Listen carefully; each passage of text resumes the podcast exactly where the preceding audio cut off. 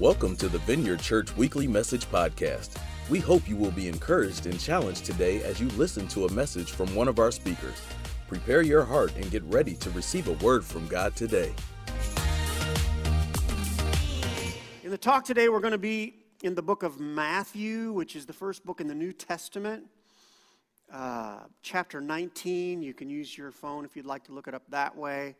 To get us started, found a website, BuzzFeed.com, that was listing apparently some of the worst financial advice anyone had ever received. There were 17 submissions that they took note of. I'm just going to make note of a few of them. The first one was here was somebody got this advice from their uncle. One of my uncles once told me that I never really had to pay my phone bill. He suggested that I simply jump to another carrier and let the first company cut me off. Apparently, that was bad advice. Then that, by the way, that's bad advice. Some of you are going, oh, I never thought of that. Here you go. Once you cut up the credit card, you don't have to pay it. More bad advice. The num- number four was let's go to the casino and double your paycheck. Apparently, bad advice. Number six, I took note of take out a student loan. You'll be able to pay it back easy when you have a degree. So, apparently, it's questionable. All right. Get it at Rent a Center. Apparently, was not great financial advice. I found a bonus one on another website. Going to the emergency room is totally free. Apparently, not true. A few of us are probably going, It's not? I thought it, oh no. Okay, so anyway, I use those little pieces of poor financial advice uh, to remind us of a couple things.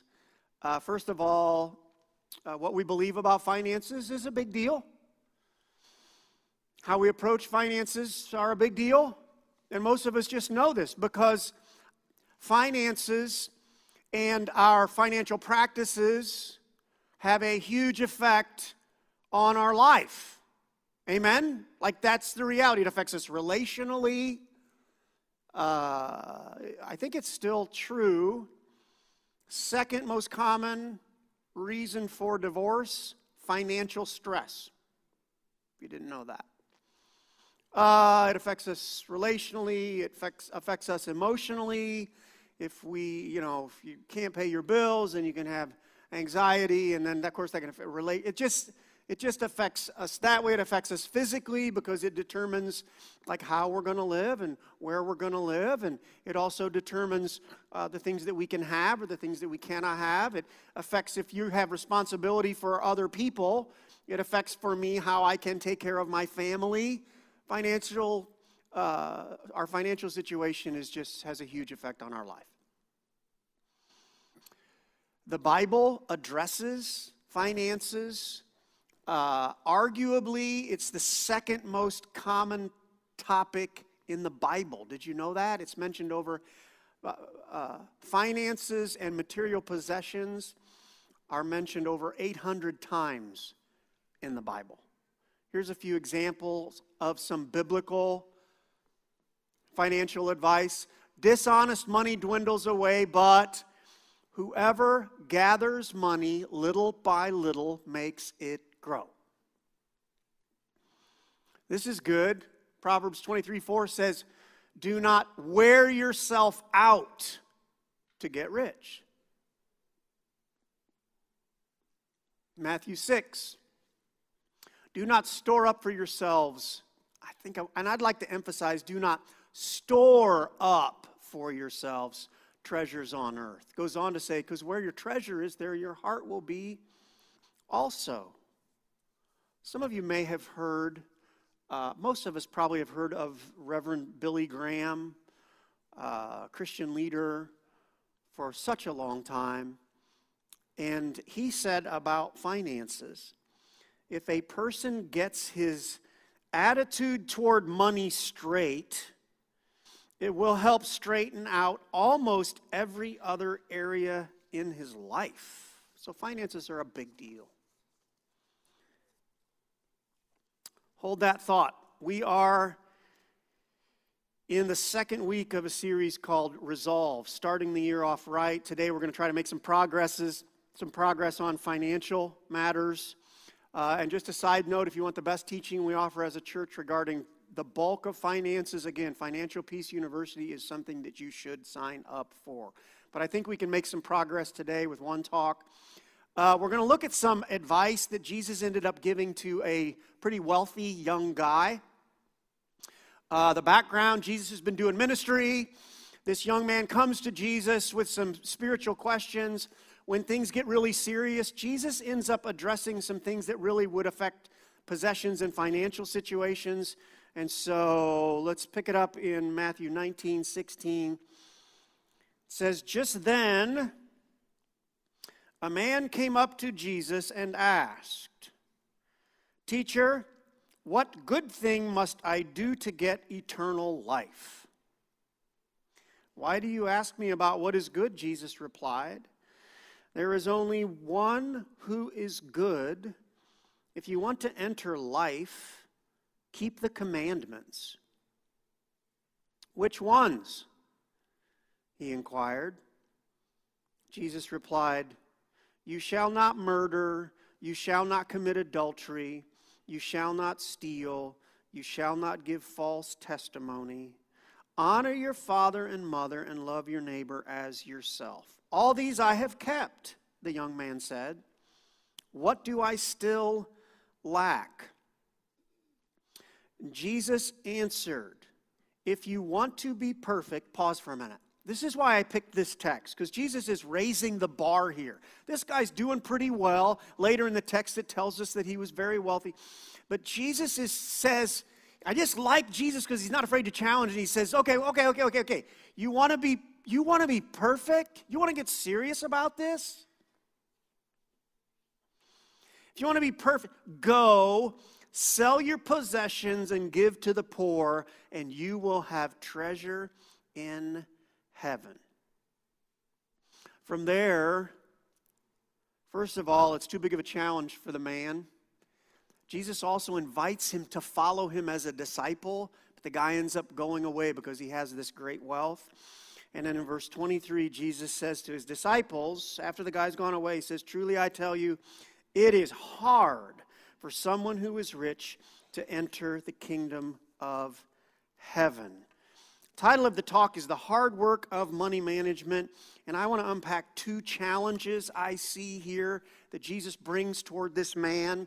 Uh, up front, I think probably a lot of us, these are going to be reminders. I think these are things that generally we work at. Maybe for some, they'll be brand new ideas.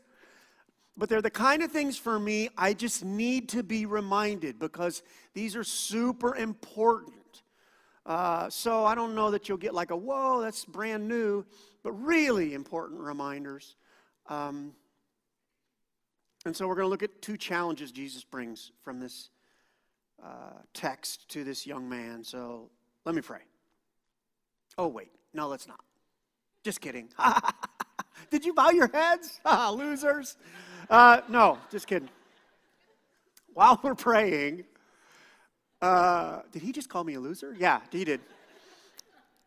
Will you think of your financial picture right now? Now, for some of us, you know, our pictures are smaller, and others, like, it might be big, you know.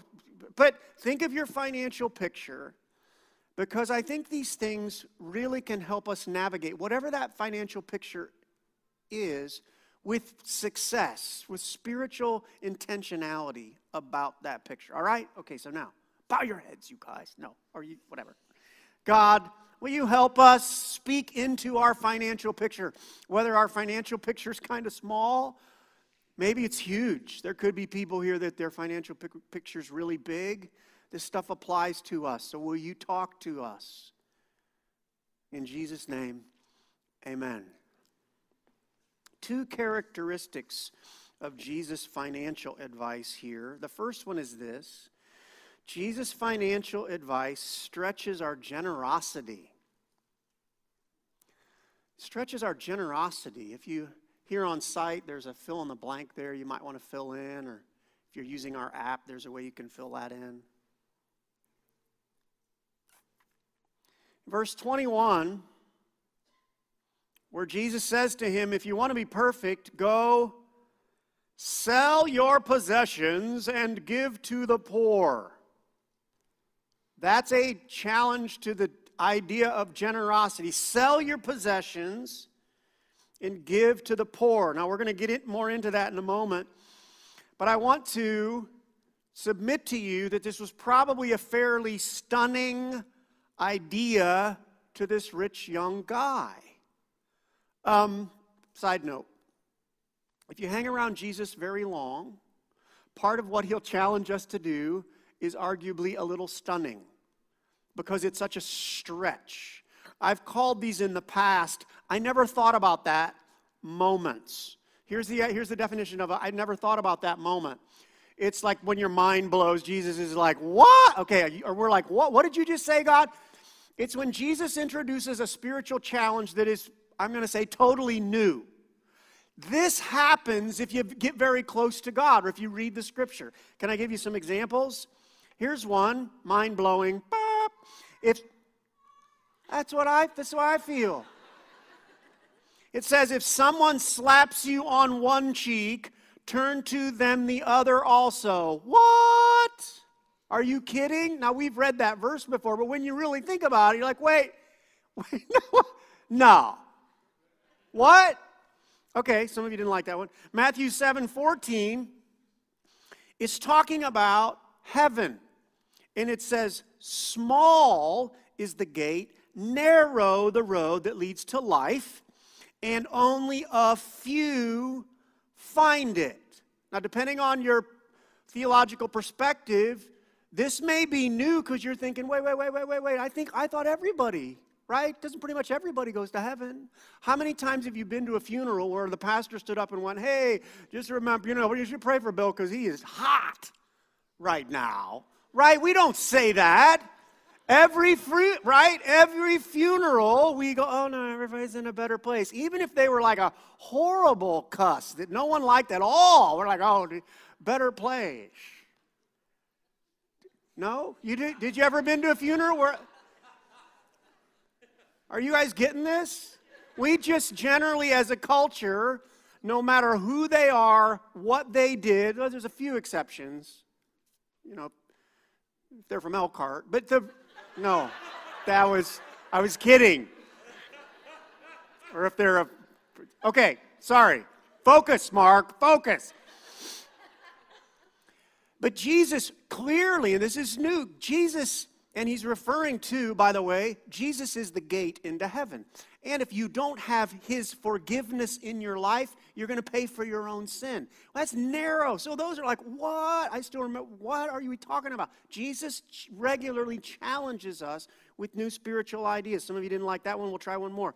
Philippians 2:14, blow your mind. Here's the command of God, do everything without grumbling or arguing. Everything. Like, no way.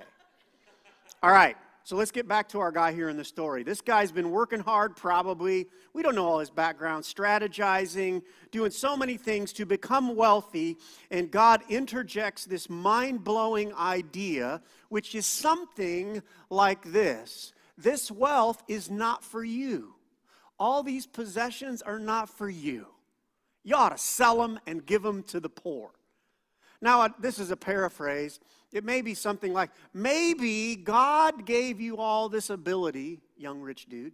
Maybe God gave you all this ability not for your promotion or your pleasure, but for your impact on the world. By the way, Jesus also invites this guy to be one of his disciples. The guy says, No. But Jesus says, Come and follow me. Maybe God created you this way, dude, so that you could take all these skills and stuff and do something amazing, generous, and eternal. And I think for this man, it was a huge stretch to a fresh, new, too hard idea for him. Like, wait a minute.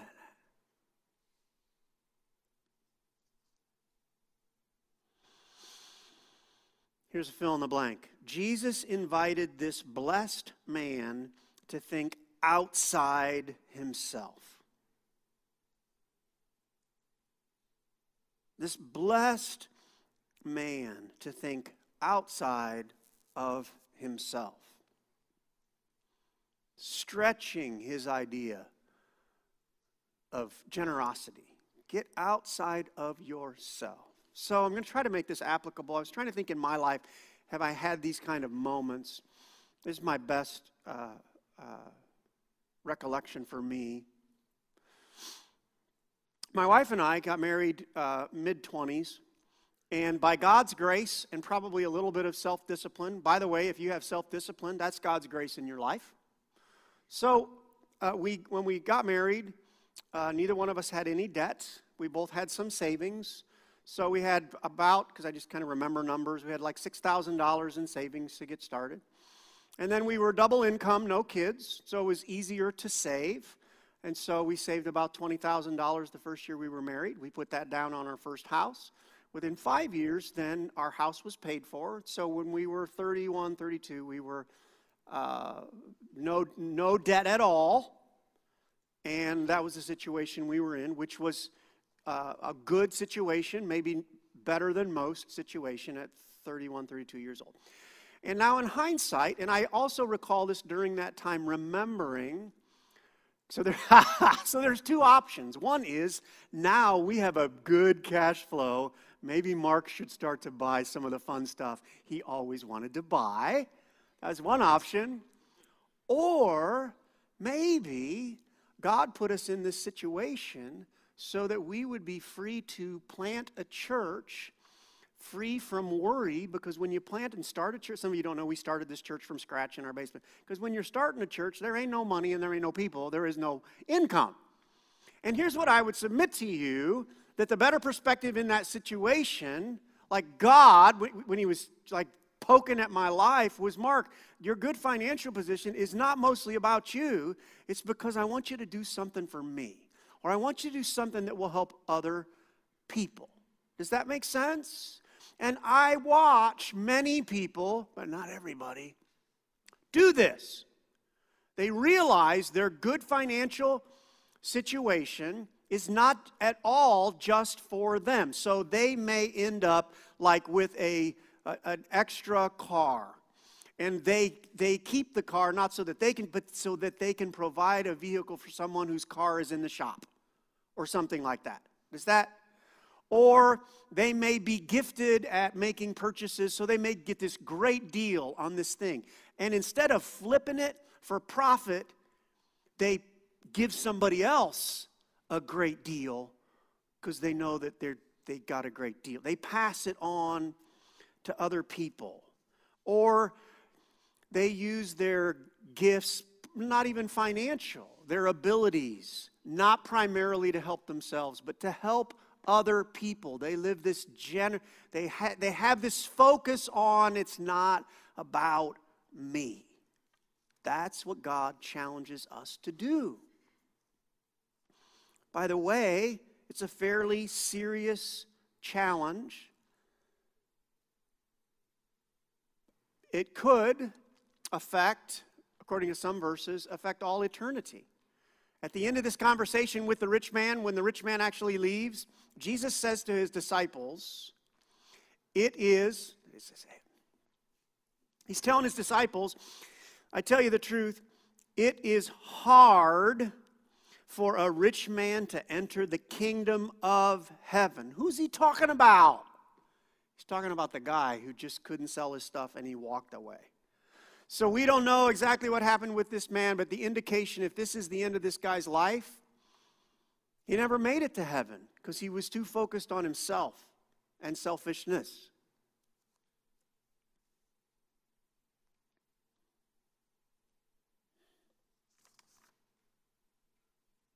So, challenging question Is my financial plan all about me? Don't let it be. Just don't let it be all about you. Let me give you a couple hints as we wrap up this point. The first one is just think differently. Just think differently. Imagine your financial situation, your financial piece of the pie, this thing, this fine. Make sure as you're slicing it up that pie, don't eat all your own financial pie. Because it's not all for you. By the way, some of it probably is for you. You should have some pie. and you should enjoy some stuff. But don't fall into the trap of this is all about me because it's really serious. It's seriously not all about us. So think differently and start early. Don't wait until you get to this income level or this thing or once we get this paid off, once we you should start your generosity flex your generosity muscles early and often and now it's not something, well, you just wait until after the kids are out of the house, or when I get married and become a real adult, or when, or when, or after I'm 25, but right now I'm 23, and at 23, there's no, start now. So the first idea was Jesus' financial advice stretches our generosity. One more. His advice emphasizes eternity. Emphasizes eternity. We're going to get to this idea of storing up treasures in heaven, but let me paint a picture first, something in my own life. I have on my dresser, I've had this little jar on my dresser for 25 years. It looks like this it's a Harley fund. About this big, and it's empty. But it hasn't been empty my, its, its whole existence different times over the last 25 years because my strategy when I started this was, you know, I'll put 20 bucks in or extra 50. but I would, I will grow this, and eventually I will have uh, this uh, money to buy a Harley. And uh, at one point, I remember I having over six grand. Uh, it wasn't all in the can. I put it someplace safe after that, but, uh, but. Um, I remember having like six. And you know what's happened to my Harley fund consistently over the last 25 years? Two things. One, life, right? Tires for the car or blah, blah, blah. All, you know, that life happened. But the other, and I haven't been great at this, but it's been fairly consistent, what I would call heavenly opportunities to give to something else have just come up. So, 10 years ago, when we as a church started to support uh, some orphans in South Sudan whose life was way harder than a mine, and we had an opportunity to build them a place to live, that just seemed. Some of you are going to be really mad. You know, some of you Harley owners are going to be really mad, but I'm going to say in that moment, it just felt like the orphanage was more important than the Harley. And some of you are like, you missed God, man. I'm like, no, maybe. you know, you know what I mean? Like I was just ah, and so like that. I remember that one because it was a big. That was back when it was getting up there, you know, like to the sixth grade. I'm like, maybe I'll get one. No, no, we will not get one. Okay, so.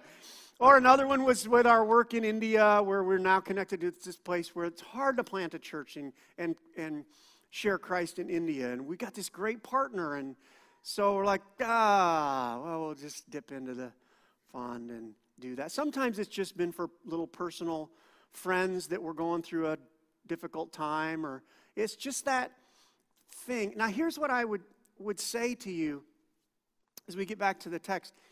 It wasn't, it wasn't mostly about a sacrifice. Oh gosh, I sacrificed. It really wasn't from a biblical perspective. I'm not giving up.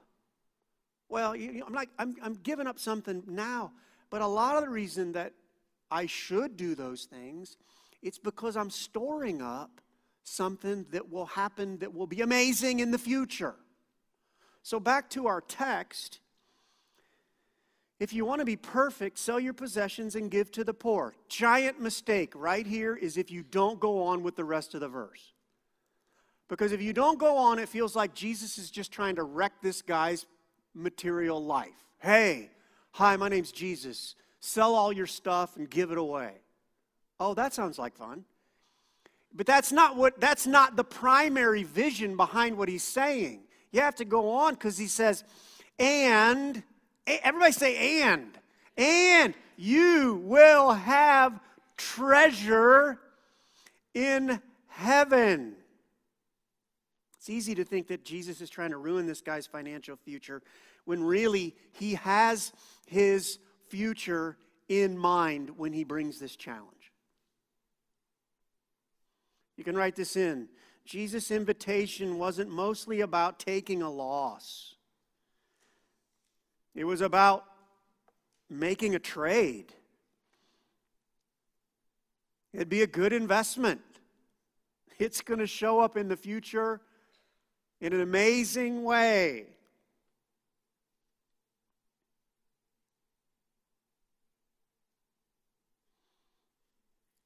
There's a quote from a man. His name's Jim Elliot. He is he passed away on the mission field. Uh, and if I just share this, some of you have heard this quote before, but in case you haven't, it's a good thing to kind of have in your heart. It's, he said, "He is no fool who gives what he cannot keep to gain that which he cannot lose." Anybody heard that quote before? A few. Okay. He is no fool who gives what he cannot keep to gain that which he cannot lose. It's a good summary of this idea we see in this Bible story. You could think, oh, the rich guy would have been, he would have been crazy to sell all of his stuff and give to the poor. Uh uh-uh. uh Not today. It may have felt crazy back then, but right now, this guy would have had massive amounts of treasure in heaven. You know, one of the tragedies of this, oh, I won't go there yet. Let me give you a little theology. Some of us wonder, what in the world does God do all day? Here's one text that might give us a hint Matthew 25, 34. Jesus is talking to people who are going to inherit eternity, and he says, Come, you who are blessed by my Father, take your inheritance. The kingdom prepared for you, there we go, since the creation of the world. So, God, to paraphrase this, God is part of what He has been doing and has done, and maybe is still doing, is He's preparing this eternal place of inheritance for you and me. Bad illustration. Here we go. I imagine when we get to heaven, there will be pole barns. There's not going to be pole barns in heaven, but let's just pretend. So you have a pole barn in heaven. You know what a pole barn is? Garage. It's a garage. So, so something like this will, sort of like this, will happen in heaven. If we get in through the grace of Jesus Christ, we get to somehow, you know, connect with God because of this idea of treasure in heaven stuff. We'll get to, I don't know if it'll be like this, but I can imagine like standing next to the Lord and he'll be like, hey, he never says, hey, hey. He would never do that. Hey, hey, Lord. Anyway, but he would hand up you the clicker for the garage door, right? Because in heaven, it'll have an electric pole barn garage door. And he says, Here's your clicker. And you and the garage will. Now, here's the deal. You know what we see inside is determined by what we do today. That, like, that's the way it works you know, treasure, treasure, wow, or ah, oh. But Lord, it's empty. Yeah, I know. That's what you got. Okay?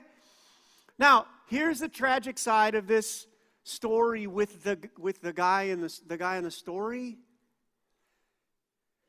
Likely, he never even got to do the interaction about the pole barn. But how, dis- how tragic would it be for this guy to get there and realize the opportunity he had of a lifetime to be generous and impact and and and you know the door goes up and look and think what was i thinking? That i stored nothing up in heaven. Because by the way all his material possessions eventually were not in his possession anymore. It's all gone. And so, like, pause and consider this question. What does my financial future look like? Not just your financial future here on this earth, but my eternal future. What does it look like? And of course, easy application here is let's just be people who have a good perspective on money, on possessions. Let's not live our whole life for this world because it's coming to an end. And let's work on our eternal treasure. Last fill in the blank. What will I do this week that will enhance my heavenly inheritance?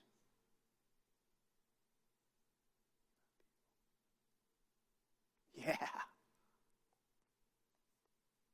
Let's be a church family that encourages, encourages each other in our, in our walk with God and in our willingness to share and sacrifice and all those things. Who knows? In heaven, it'll be fun to check out each other's pole barn. Wouldn't it be kind of fun? Like, hey, didn't you go to the vineyard? Yeah, come here, look. Come over to mine. Oh, well, no, we really don't want to look at mine. There was nothing there. You know, just to be good. Maybe we'll do that in heaven. Why don't you stand? We'll close. Thanks for listening to the Vineyard Church Weekly Message Podcast. We pray you were impacted by this message. God bless and see you next time.